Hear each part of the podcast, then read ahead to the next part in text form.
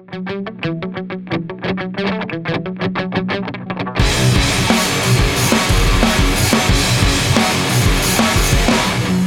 och välkomna allihopa till Aristokraterna! Oh. Hallå! Det är tid för mig, Roland. Och mig, Thomas. Och det är tid för mig, Magnus. Och mästertid för mig, Klas. Ja, mest och mest. Alltså vi försökte bli av med Claes, men han, han- var som ett taskigt utslag. Han kom, han kom tillbaka. Jag tänkte säga som en könssjukdom, men... Ja, det var väl det jag refererade till. Ja, Men säg det då istället! sitt inte och prata med era kön, pojkar. Nej, förlåt, det, det är ditt område. Nej, det är ditt jobb. I would never.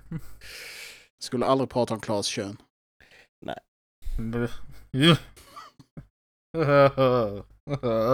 Men nu ska vi inte vara dömande, han får identifiera sig som vad han vill idag. Attackhelikopter, eller hur var det där? Ska ni inte hålla på och identifiera? Definitivt attackhelikopter. oh yes. Okej, men vi, förutom då att attackhelikoptrar, vilket i och för sig kan spela in lite grann i ämnet vi ska prata om idag. Den långa härliga traditionen av hjältar. Oh. Ooh. Och då är det väl, har, har, har i varje fall jag tolkat ämnet i första hand som, som den litterära fiktiva hjälten. Mm. Alltså jag skrev ju en beskrivning på vad det var jag tänkte med det här ämnet, men jag har inte haft, som vanligt, det är ingen som har läst det där. Kom igen, vad förväntar du dig av oss? Effort? Nah. Nej. Putting time into this, this idiocy? Hell no. Så vad har vi att... Vad, vad har vi att prata om det här ämnet? Vad... Who wants to start? Ja, frågan är ju om vi, om vi talar om hjältar, alltså vilken typ av hjälte pratar vi om? Vi pratar väl troligtvis om den fiktiva hjälten och eh, jag ser ju mönstret här, så om vi talar om eh, folk kanske har läst Joseph Campbells eh, Hero of a thousand faces. Eh, vi, kort och gott kan man eh, slå ihop det här. Så du, du hade en antropolog, Joseph Campbell, som skrev en bok som släpptes 1949 som hette eh, Hero of a thousand faces. Som handlade om det faktum att alla historier i grund och botten är samma historia. Att alla hjältar i grund och botten är samma hjälte. Ja. Och det som slår mig omedelbart om du säger hjälte, det är såklart superhjältar. Idag så har ju superhjältar blivit normen. Mm. Mm. Och jag tänkte på det, jag, jag såg på Wonder Woman häromdagen. Och nu har ju Wonder Woman fått jättebra recensioner överallt. Och det är jättetrevligt så. Men när jag såg den så kunde jag inte komma undan det faktum att det här är oerhört självrefererande. Jag tror att superhjältefilmer har fått mer och mer självförtroende och, och mer och mer eh, de accepteras mer och mer som sin egen mytologi och behöver aldrig riktigt försvara sin egen mytologi. Vilket inte riktigt höll för mig i Wonder Woman. Alltså det var en så oerhört kompakt värld. Eh, Jag köpte det inte. Jag kunde inte köpa det. Och jag insåg att du är tvungen att köpa liksom hela serietidnings-superhjältevärlden för att köpa den här filmen. Mm. Och det gör att om du inte redan var, alltså om du är superhjältenörd, absolut liksom, filmen funkar till 100%. Men om du inte har läst serien förut så kände jag inte riktigt att Wonder Woman släppte in dig som en publik som kommer utifrån. Och det här tror jag mycket väl kan bli början på slutet för superhjältefilmer. Det är ju en väldigt intressant eh, analys, tycker jag. Mm. Men hur menar du då att det ska vara slutet för superhjältefilmen? Alltså, om du verkligen ska skriva det på näsan.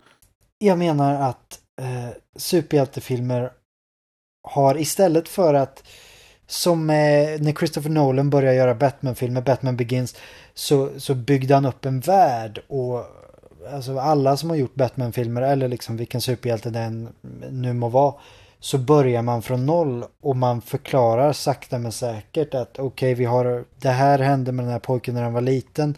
Han lever i nästan våran värld, man använder estetik för att uttrycka att eh, som i Christopher Nolan så ska det vara en realistisk, det ska vara typ en deckare fast med Batman. Eller i Tim Burton så använder han eh, eh lite, eh, eh, vad heter det? Alltså lite, lite gotisk stil, alltså använder väldigt mycket estetik för att uttrycka att det här är en eh, förstärkt lite serietidningsvärld som ändå är någorlunda relaterad till, till verkligheten. Alltså de tar en stund och liksom höja temperaturen på vattnet innan det kommer in en kille utklädd i gummidräkt. Medan i Wonder Woman så hoppar de direkt in i en mystisk ö fylld av jättestora kvinnor som är utklädda till grekiska gudar och har dåliga svenska brytningar Mm. och, och som slår frivolter med svärd. De börjar där liksom. Mm. Och om du inte redan visste vad Wonder Woman var, om du inte redan var med på tåget. Så alltså jag, jag var inte med på tåget. Och jag tror att eh, superhjältefilmens styrka har varit att den börjar från noll och introducerar alla till superhjälten och till mytologin. Och nu har det gjorts så mycket superhjältefilmer och det görs liksom DC-universum, alltså de ska vara interlaced med varandra, Marvel-universum, allting ska liksom sitta ihop. Och helt plötsligt så, eftersom att universumet är så stort, så besvärar man sig aldrig med att introducera någon till universumet, utan man bara räknar med att om du sätter dig och tittar på eh, Wonder Woman, då har du sett de andra DC-filmerna och du vet ungefär vem Wonder Woman är. Eh, Och du accepterar det. Samtidigt, alltså det är ju någonting som jag är glad över att man äntligen liksom börjat komma ifrån. Det säger du ju bara för att du är en smutsig, smutsig serietidningsnörd. Men liksom, var, varför ska inte vi kunna... Varför behöver, varför behöver de, man bara catera till, till, de, till de här ignoranta människorna som inte väljer att läsa på serietidningar innan man sätter sig och ser, ser vad som betonas som en serietidningsfilm? Du menar fucking normies? Ja, men, det jag menar är att alltså vi så, det, det, kan ju, det kan ju jag tycka själv att det är fruktansvärt frustrerande när de kör liksom origin story på origin story på origin story. Mm. Jo men det kan jag hålla med om. Jag uppskattar att du ställer frågan eh, och jag kan svara på frågan eh, omedelbart om du vill. Mm. Eh, Anledningen till att den här filmen ska catera till Normis är att den har en budget på 150 miljoner kronor. Ja. Eh, Om det hade varit en liten, liksom om det varit en tv-serie eller någonting som liksom var till en nischmarknad. Men det här är 150 miljoner dollar. Den ska catera till Normis. Och om den inte caterade till Normis så hade den inte kunnat finansieras och jag tror att vi kommer att komma till en punkt då de här filmerna är så självrefererande och jag tror att vi är ganska nära den punkten nu. Filmerna är så självrefererande att de enda som tycker om dem är folk som tycker om serietidningsfilmer och det kommer inte in något nytt blod. Mm. Fast det gillade jag med, jag såg Spider-Man Homecoming häromdagen. Mhm. No backstory whatsoever.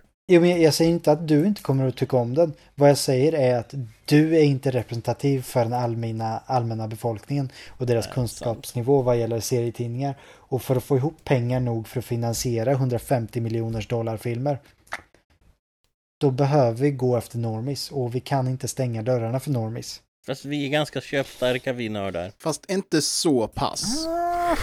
Det är liksom, det, det är lite att överskatta sin egen förmåga. titta bara på, jag menar titta bara på, titta bara på, alltså det finns hela företag som går runt bara på catera till nördar. Oh ja, oh ja. Jo, absolut, men jag tror inte att de här företagen kan producera miljonbeloppsfilmer rent av utan att dra in pengar från någon annan källa också. Sant. Så jag är helt med på Klas linje om att utifrån de sakerna som tagits upp nu så ja, det kan mycket väl vara slutet för superhjältefilmseran. Därför att om man ska säga så här. När Marvel gjorde sina eh, filmer som knöts ihop till The Cinematic Universe, då började de ändå från noll och byggde upp, introducerade och förklarade. DC har i princip bara kört på med att oh, kolla här är Batman, alla känner ju Batman. Oh, kolla här är eh, Stålmannen, alla känner ju till Stålmannen. Fast Stålmannen fick, fick två och en halv timmes origin som jag, som, jag, som jag fortfarande tycker väldigt illa om. Men vi är inte här för att diskutera Man of Steel. Men är vi verkligen inte det? Nej, det är vi inte. Men om vi ska utgå ifrån det här med hjälten, så är det ju det att för att du ska kunna lära känna hjälten måste du ju ändå någonstans vara med från början. Ja. För ifall du bara slängs in och får se, nämn vilken hjälte som helst, göra det den gör och sen inte få någon förklaring om varför hjälten i fråga gör så. Då tror jag att man lite snabbt tappar intresset. Fast om jag får tala ur egen, för en egen synvinkel, det var så jag... Det var ju så jag började, började läsa serietidningar. Ja, men hur gammal var du? När gick Secret Wars i Sverige? Ja, jag har ingen aning. Det är du som är gamlingen i gänget. 88? 6? 5-6 år? Mm. Men då ifrågasätter man inte. Och jag tror inte att 5-6-åringar är så pass köpstarka att de betalar för, alltså, storbudgetfilmer. Sant. Ja. ja men, jag menar, jag vet också det här som eh, när Turtles dök upp. Ja. Jag tyckte Turtles var jättehäftiga. Men nog för man fick lite grann en background story redan i introt. Fast Turtles, där var jag med från början. Turtles, de körde ju faktiskt på att de, de, där började man, man med origin storyn. Mm. Både Men- den tecknade, de tecknade filmerna, för de, de gick ju inte på tv, men de, gick, de, de kom ju på VHS. Och eh, serietidningen. Serietidningen har alltid varit den primära introduktionen för mig när det gällt, gällt sådana här nördgrejer. Mm, Men om jag får prata till punkt. Min poäng var det att när man är i den åldern, då bryr man sig inte så mycket för det är ganska flashigt och häftigt. Mm. När man kommer upp lite grann och börjar ifrågasätta saker, då vill man mer veta och liksom hänga med från början för att bygga Ja. upp en bild. Jo. Och har du då varit med från början och läst Wonder Woman, har du varit med från början och läst Batman, Spindelmannen, Iron Man, allihopa, då har du liksom, du har redan introduktionen, du vet redan vad det handlar om. Men ifall du inte har en aning, då vill du ha introduktionen. Du vill vara med från början på hjältens väg.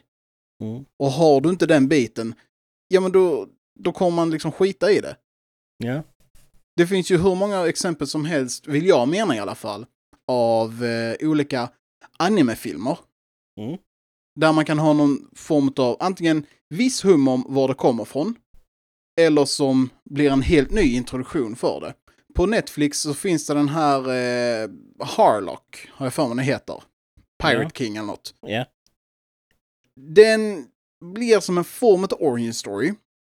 Men ändå inte. För den någonstans känns, kändes det som när jag kollade på den, så ska du veta att det här är egentligen en manga som de sen gjort en film på.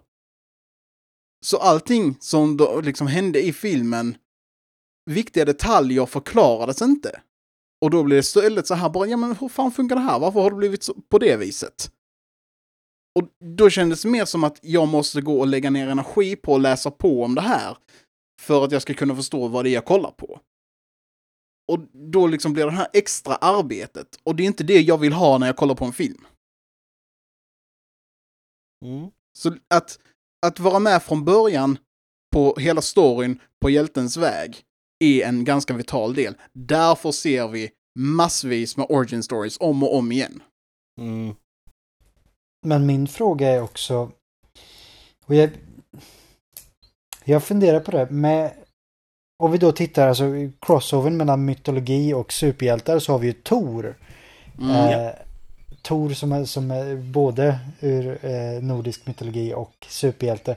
Som jag kommer ihåg att jag var rätt eh, förvånad när jag fick reda på att eh, i alla fall de senare historierna som skrevs om Tor medan det fortfarande var mytologi i Norden skrevs av människor som trodde på honom. Eh, och jag, jag förstod inte riktigt hur det gick ihop att folk som trodde på gudarna skrev historier om gudarna. Um, men min fundering är om det inte skulle kunna vara så att den nordiska gudarna inom nordisk mytologi, asagudarna, faktiskt var till vikingarna vad superhjältar är till oss idag.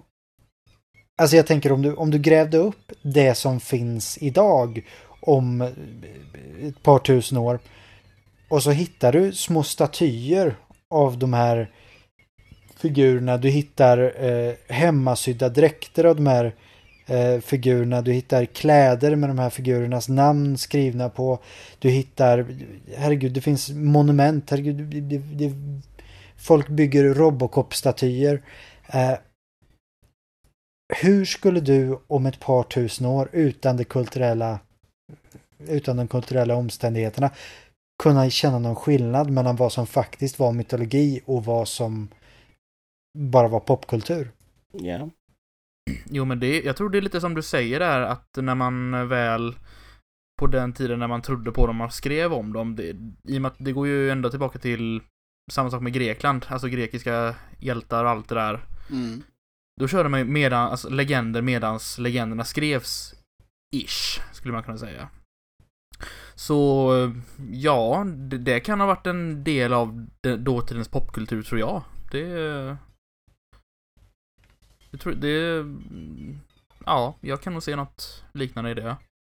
Det enda jag kommer att tänka på när vi är inne på de grekiska som så, det är ju ifall det var Homeros som... Tänker Som på Iliaden. Ja, nej jag tänker på det var någon av författarna, jag får jag för mig att inte var filosofen, men någon som sa det här att varför ska vi liksom se upp till gudarna som beter sig som jävla svin och sen förvänta sig att våra medmänniskor ska vara så mycket bättre. Mm. Det är sant. Och lite grann blir väl då biten... Igen, det finns ju ingen likhet när jag, alls när jag tänker på det, men att se på hjältar idag som vi har dem som någon form av referens till vad vi önskar se hos människor i helhet. Ja, det är klart att, det, att hjältar alltid har varit någon idealiserad form av eh, människor men på samma sätt som även om vi tycker om att tänka oss att antihjältar är någonting annat. Eh, jag vet det var ju en stor grej när Sjöwall Wahlöö skrev Beck-böckerna.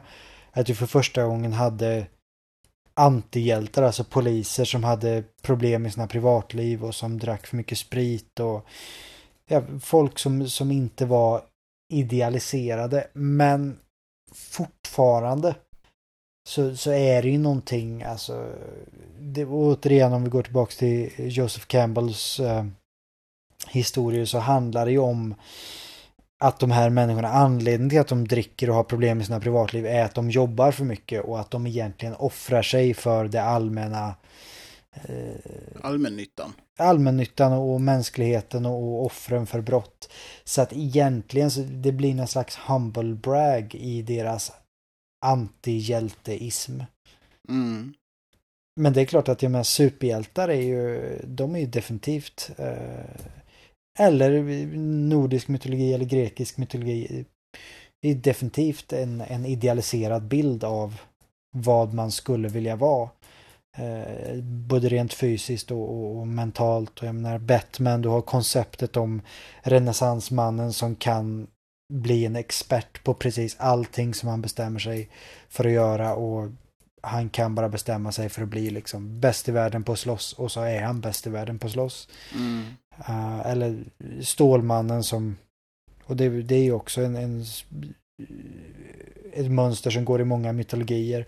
Någon som kommer från en annan värld uh, och, och offrar offrar kapacitet som uh, han skulle kunna ha använt för att tillfredsställa sig själv. Använder den för att för allmännyttan. Mm. Men om man då tänker på vad det är som fångar oss med hjältar. Vad är det som gör att vi på något sätt alltid vänder oss till hjältar och ser på hjältar som någonting bra, fint och någonting värt att kämpa mot att kanske bli själv. Varför önskar vi att vi kunde vara som Batman eller som Stålmannen eller som någon annan utav de här olika superhjältarna? Jag tror att det är tvärtom. Jag tror att hjältarna kommer från att vi har tittat på vad vi skulle vilja ha ur oss själva. Och sen efter att ha tittat i vad vi önskar att vi var, när vi har tittat på våra egna svagheter, så har vi därifrån byggt hjältar. Jag tror inte att det är så att vi tittar på hjältar och sen vill uppnå vad de har. Jag tror att vi tittar på våra egna svagheter och hittar på någonting som är starkt där vi är svaga. Mm. Men om vi vänder blicken bort lite grann från superhjältar och bara kollar på hjälten att bli. Vi tar eh, jag tänker ta Star Wars som ett exempel här. Ja. Du har den unge Luke Skywalker som i princip är en gnällig snorunge Mm. i början av Episod 4. Väldigt whiny. Men mot slutet av filmen så har han uppnått någon form av högre medvetande tillstånd. Eller han har fått en djupare insikt om sig själv och sin omvärld som gör att han liksom blir hjälten för dagen. Att gå från noll till att bli någonting mer. Är det också någonting vi strävar efter? Personlig utveckling, en personlig resa för att uppnå eh, sig bättre. Ja. Mm. Det, det tror jag. Jo, men där, där pratar vi definitivt om, alltså det är två olika saker. Om vi ska prata om hjälten så som den fullbordade hjälten som vi ser i slutet av historien. Eh, vilket återigen, alltså mitt, mitt klagomål på Wonder Woman är lite att Wonder Woman anländer färdig paketerad. Alltså Mm. när filmen börjar så är Wonder Woman ganska klar. Eh, Det är liksom någon, någon minuts montage över att hon är liten och tränar och sen är hon stor och tränar. Men hon är i princip färdig när filmen börjar. Eh, och det är relativt ointressant, eh, även om det är någonting som man kan titta på och tänka, åh, jag önskar att jag, jag också var jättemuskulös och jättesmart, eller vad jag nu är. Men det som är inspirerande och det som är intressant med historien är ju såklart att ta och gå från noll till hundra. Att Mm. följa resan, det är ju hjältens resa och inte hjälten i sin färdiga form som är intressant. Mm. Det är också en grej som gör att olika rollspel är intressanta. Skyrim eller Fallout, Dragon Age, alla de här. För där är det ju att du börjar på level 1. Och sen så allt eftersom du går igenom storyn så får du XP genom strid och annat påhitt. Du blir starkare, du får bättre utrustning och i slutändan så är du tillräckligt stark för att ja, kicka slutbossens as. Och det är ju det som gör spelet roligt tycker jag i alla fall. Just den här vetskapen om att den energin jag lägger in gör att jag blir starkare, jag blir bättre, jag kan göra mer grejer. Vilket egentligen är ett ganska nytt koncept om man tittar på hjälten som så. För hjälten brukar ofta vara prepackaged historiskt sett. För om vi tittar på till exempel, men för att ta Homeros då, Achilles. Mm, Mm. Achilles, när han, är, när han dyker upp i Iliaden, han är ju redan en etablerad kämpe. mm, Vi ser aldrig riktigt hans eh, utveckling, utan han kommer där och liksom störst, bäst och vackrast redan. Fast då ska vi också lägga till att det finns ju en historia bakom, alltså hur, hur hans mor räddade honom och doppade honom Ja. i... Men det är ju något som nämns i förbigående snarare än att, än att det ge- ges en del av hans ark. Jo men grejen är det att jag för mig att det var så i gamla Grekland att, att man eh, skulle i princip kunna den här första skriften utan till innan man gick på Iliaden. Ja. Så då var det ju det att du skulle redan veta om de här bitarna. Det skulle vara allmän kunskap. Ja. Men för oss då som, när vi tänker på Odysseen och Iliaden, då ser vi dem som själv, alltså ensamstående verk. Ja. Odysseen är ju ganska mycket ensamstående, men Iliaden den kräver ju fortfarande att du ska kunna det här redan. Ja. Det, det, ja, men då blir det ju återigen det här med, med de nu senare superhjältefilmerna att där finns ingen backstory för du förväntas kunna den redan. Exakt. Skillnaden här är det att normies har inte allmänkunskapen. Sant. Det, det är liksom normies som kollar på superhjältefilmer är som vi som läser Iliaden. Ja. Nördarna har koll från början. De gamla Ja. grekerna hade koll. Ja. För det fanns inte så många historier att ta av. Mm. I love this analogy. Jo, det gjorde det säkert. Det är bara att vi har, de har gått förlorade. Det, det var ett stort bokbål där någonstans på 200-talet va? 200-talet. Ja, Det var väl då någonstans de brände Alexandria. Ja, just det. Ja, huruvida de brände det eller hur det var att det gick till, det vet vi väl fortfarande inte riktigt. Nej. Det brann ner i alla fall. Ja, det, brand gjorde det! Ja. Shit's burning, yo!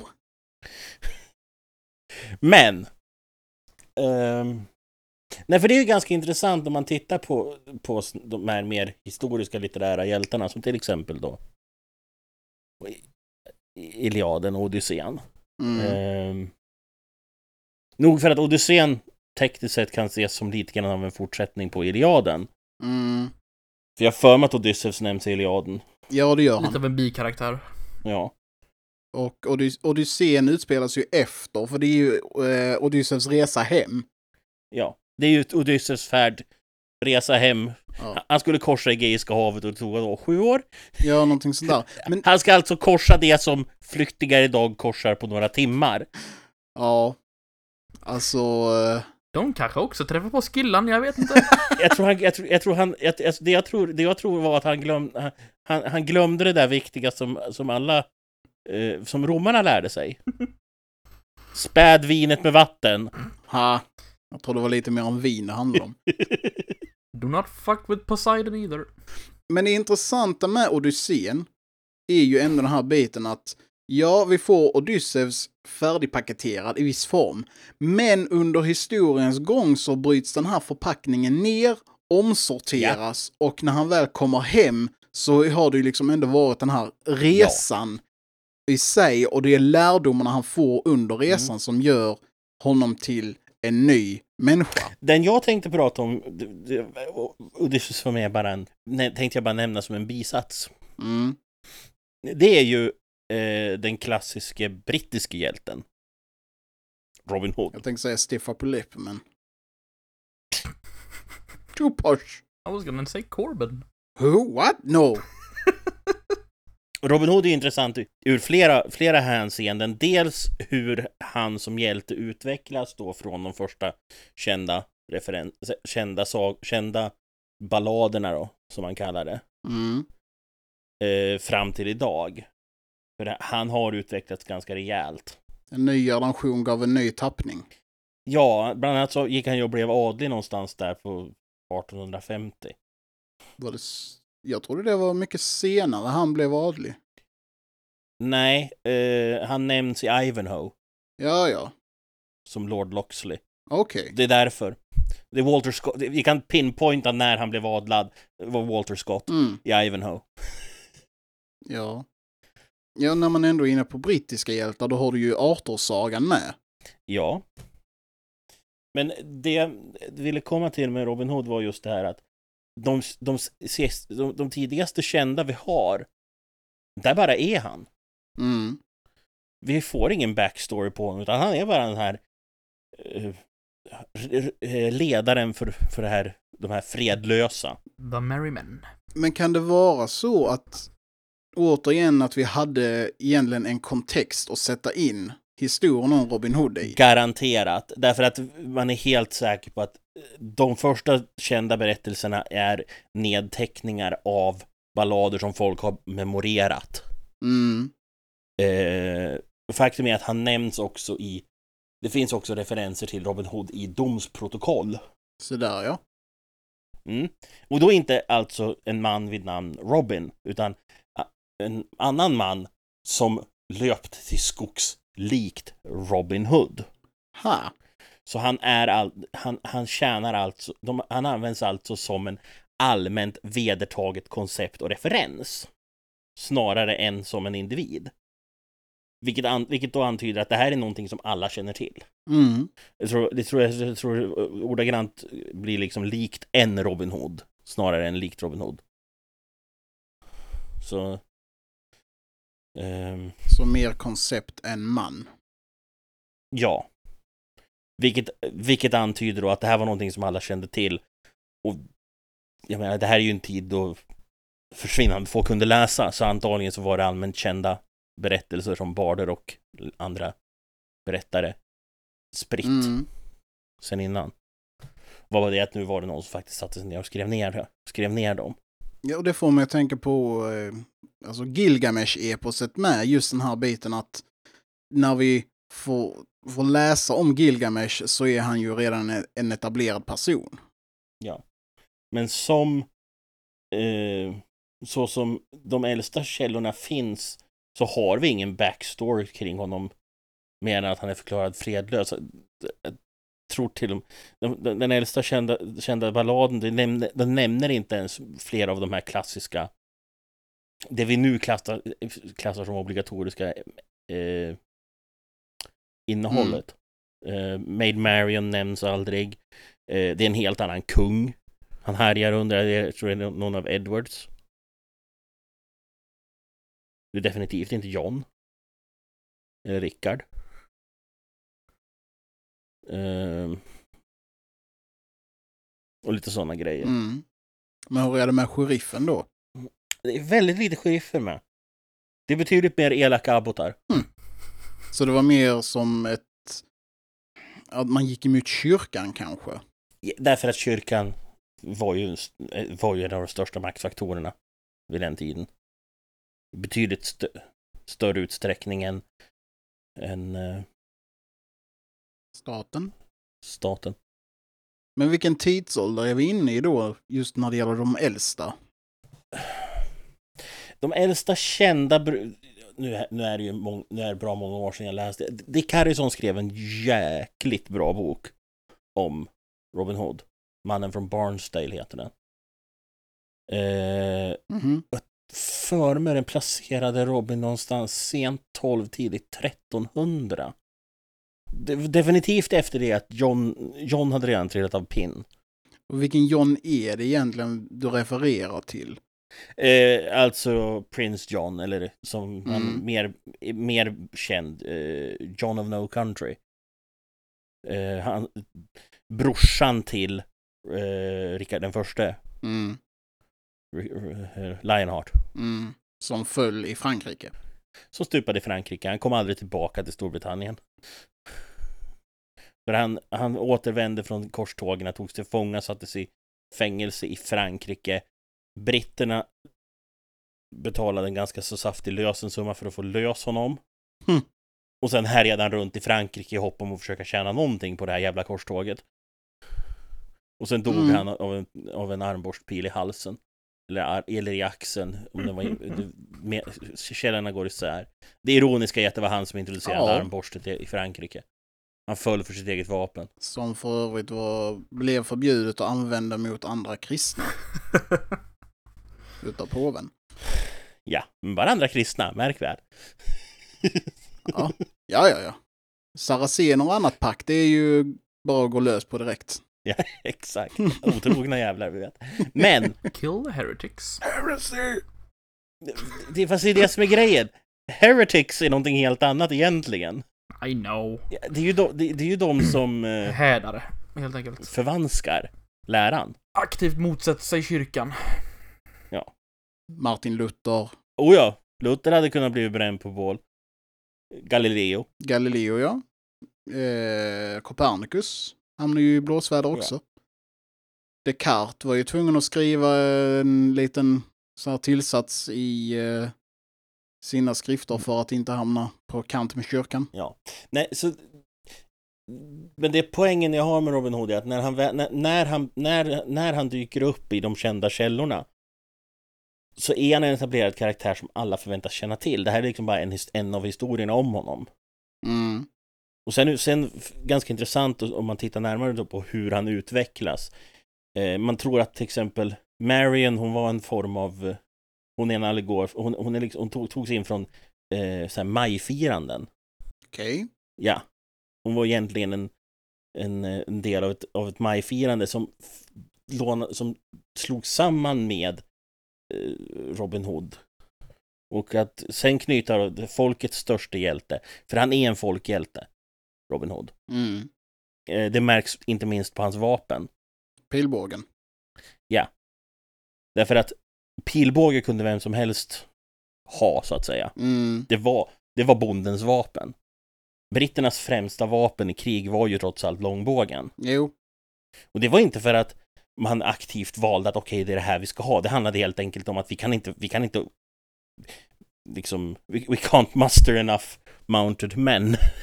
Mm. Så vi väljer bågen istället, för bågen kunde, kunde liksom det Många kunde tillverka dem Alla kunde ha dem, alla kunde träna med dem Det stod ju för i lagen att de skulle träna. Det står fortfarande i lagen Jo. lite enklare att få fram en eh, svärd vid den här tidpunkten. Ja, precis. För jag menar, pilspetsar kunde ju vilken bysmed som helst hamra till. Med viss framgång, med, med blandad framgång. Medan ett svärd kräver ju trots allt en hel del kunskap för att smida. Alltså framförallt så är det materialet som är problemet där. Efter att ha själv varit med och försökt framställa järn så är det ett... Alltså den här gamla metoden att ha en eh, egen kolmila och sen så göra en egen liten Mm. eh, ugn och liksom ta fram... Eh, Malm. ja, eh, myrmalm var det vi skulle dra fram. Ja. Ja, precis. Alltså den processen, den är lång, den är svår, Ja. det krävs jättemycket resurser för att få fram bara en liten bit. Det är mycket skrik för Mm. ingenting liksom. Verkligen så. Så liksom att få fram tillräckligt mycket med metall och framförallt utav bra kvalitet. Och nu snackar vi att Ja. det är egentligen bara järn du får fram utav den här processen.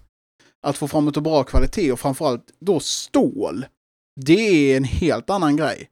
Så det är otroligt mycket Ja. pengar som går in i det. Medan du kan göra en järn, alltså en pilspets av järn för ganska lite jämförelsevis. Du behöver inte alls lika mycket Nej. material, du behöver inte alls lika mycket energi för att få fram det. Och du kan göra en hyfsad pilspets även utav en lite lägre kvalitet i eh, metallen. Mm. Ja.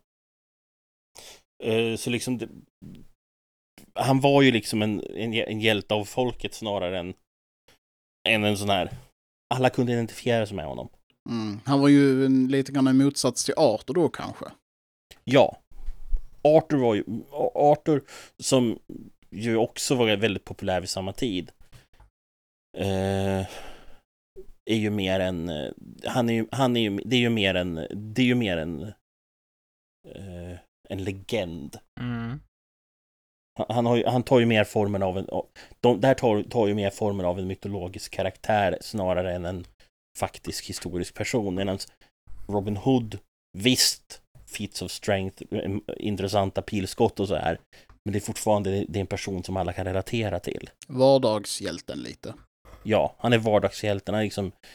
Eh, för att använda en, termer som är applicerbara idag. Eh, Arthur är Stålmannen medan Robin Hood snarare är Spiderman. Wait? Jag höll på att komma till, det- komma till den frågan där, men så hur, vad skulle man kunna applicera nutidens hjältar just som en då hjälte av folket eller då en hjälte av Arthur kapacitet liksom? En hjälte av myt, skulle man kanske kunna säga. Ja. Så vad skulle man kunna klassa dagens hjälte som? Eller är det en blandning kanske? Det beror ju helt och hållet på vilken hjälte det är du kollar på. Det finns ju verkligen av alla sorter. Mm. Stålmannen är ju en hjälte av myt. Batman är närmare en hjälte av Ja, vardagen, men han är fortfarande lite för yber för liksom gemene man. Han har för mycket pengar för gemene man. Punisher däremot skulle kunna vara mer Mm. en hjälte av folket. För det är Ja. liksom, hans grej är att han går loss med skjutvapen och en eh, oerhörd stor bunte tur och komma undan och bli skjuten själv ett par gånger. Det är liksom, skottsäker, skottsäker väst och en stor jävla dödskalle mitt på bröstkorgen. Så att folk medvetet ska sikta på ja den. men typ. Och det, han är en vanlig människa men som gör extraordinära saker. Jämförelsevis i alla fall. Ja. Inga krafter, ingenting, bara en järnvilja och ett jävla temperamente. Mm. Mm. Mm. Så det är ju den biten man får kolla på med. Det- Det är ju samma sak som om man kollar, om du kollar X-Men. Alla har ju någon form av förmåga som överstiger den naturliga. Men de är ändå liksom en form av manifestering utav det vardagliga som man önskar man kunde göra. The outsider. Ja, men om man kollar exempelvis Colossus. Stor, stark och står emot allting, typ.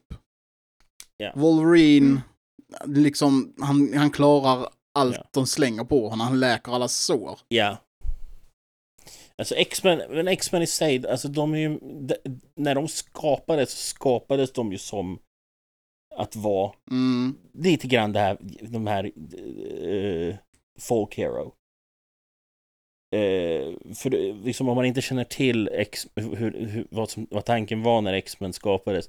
Tanken med X-Men var ju att de skulle vara en inle, skulle vara liksom en Mm. spegling av eh, the civil rights movement. Men istället för att skriva om, om ett gäng färgade människor och deras kamp för att få lika, lika rättigheter i Jim Crow South, alltså syd, gamla sydstaterna, så väljer man att skriva om ett, om ett gäng eh, människor som Mm. har förmågor som gör att folk är rädda för dem och därför, hat, därför avskyr dem. Men liksom, allegor, äh, liksom eh, alle, allegoren, vad vad heter det på svenska? Liknelsen? Va? Ja, liknelsen är ju fortfarande applicerbar. Mm. På samma sätt, på samma sätt som att X-Men idag representerar eh, till exempel HBTQ-rörelsen. Alltså jag tycker det är lite grann en stretch. För att någonstans längs med vägen har X-Men blivit sin egen sak. Ja, Men öppen att relatera genom. jag gillade ju X-Men när de, det, något av det bästa som kunde hända X-Men var enligt mig var M-Day. Mm. Eh, därför att helt plötsligt är de tillbaka till att vara en kraftig minoritet. De har inte den här force by number som de hade innan M-Day. Mm. Eh, det var lite grann tillbaka till, det, till vad, de, vad de var från början. The underdogs. Ja. Men alltså just den här biten som att du säger att det skulle vara en representation för eh, hbtq-rörelsens kamp. Alltså jag håller inte med där. Det är bara för att det är lätt att läsa in det. Ja, Och det är liksom en, en tolkningsfråga.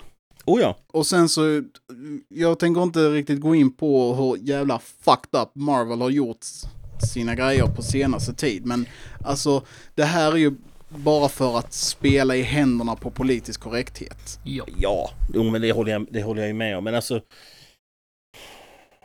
På en nivå så spelar man, så försöker, så, så börjar närma sig den. Sen, sen kan man ju, alltså det där kan ju diskuteras till döda dagar.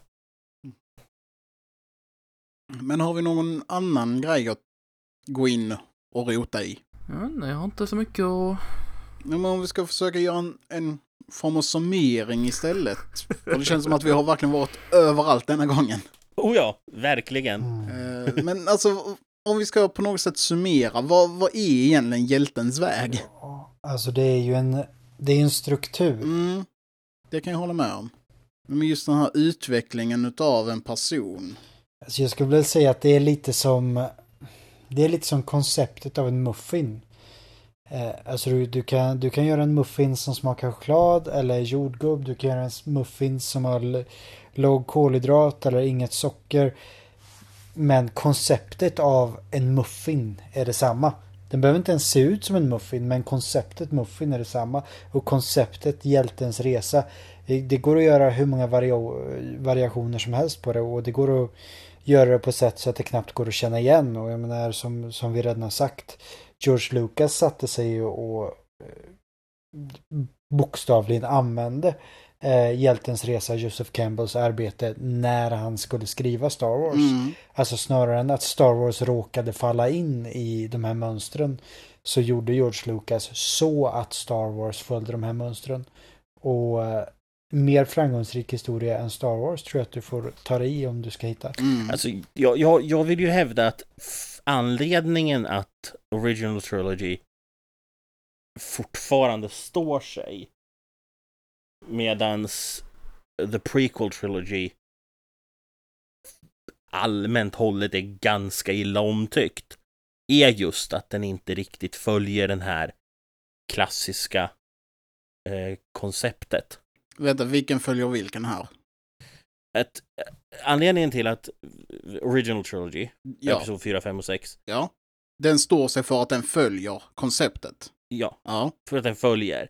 Medan prequelserna gör inte det. Dels det, och sen vill jag citera en god vän som sa det att en annan anledning till att prequelserna inte är lika bra det är att det saknas en Han Solo-karaktär i prequels-trilogin.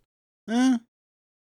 Och sen så har vi då Force Awakens som försöker göra en ny version av de gamla filmerna. Försöker göra Episod 4 igen, ja. Och det misslyckades, tycker jag. Ja, och sen har vi Rogue One som lätt bräckte prequel-trilogin utan större problem. Eh, det är ju lätt den fjärde bästa Star Wars-filmen. Mm. Men kan vi helt enkelt säga det att det handlar om en etablerad arketyp som funkar? Ja, alltså ett, en story blueprint så att säga, liksom en grov utformning. En, ja, en arketyp. Eh, Ja. Och jag menar, jag, jag som författare, jag älskar arketyper. Eh, därför att det, det, är- det är någonting, någonting lätt att utgå ifrån. Mm. Eh, man önskar att författare kunde, kunde anamma arketypen mer, mer frekvent, men tyvärr så har ju arketyp kommit att bli lite av, ett, av en svordom inom berättarkonsten. Tyvärr. Det är bara för att allting ska vara originellt. Ja, problemet är att det ska fan skriva någonting idag för allt har redan skrivits. Mm, lite så. Men det är, det är postmodernistiskt, vet du. Ja. Men eh, liksom samtidigt, alltså det finns, det finns ju sköna nya koncept som tas på, på klassiska arketyper, på klassiska berättelser. Mm. eh, Camelot 3000. Gammal maxi-serie från eh, Vertigo. Som, åt, som eh, spinner vidare på Arthurs-sagan. Den är skitbra. Följer också det här. Följer samma koncept. Det är liksom lite grann konceptet att Arthurs-sagan är cyklisk och att allting kommer tillbaka och är dömt att upprepas. Så att säga. Ja, Okej, nu är inte det någonting nytt. Den kom typ någon gång på 80-talet så den har väl några år på nacken. Men det är nog vi kom, det är en annan femma. Jag känner, mig- känner mig just, jag, jag blev just gammal. du har alltid varit gammal. Håll käften. Mm. Och känslig med. Men ja, jag tror att vi kanske har eh, ett form av avslut där. Ja. Arketyper är bra. Mm, Spotta inte på dem. precis. De kan spotta tillbaka. Det är också. Arketyper finns för att de funkar. Det är sant. Ja, och nu tänker jag göra ett arketypiskt avslut och säga tack allihopa för att ni har lyssnat. Tack till mina medaristokrater för att ni har varit med denna inspelningen. Denna gången. Och Tack så eh, mycket. ja, önskar alla ett eh, fortsatt trevligt liv, höll jag på att säga. Men nej. Till nästa gång, allihop. Till nästa gång allihopa. Ja, till nästa gång. Tills nästa gång. Adios.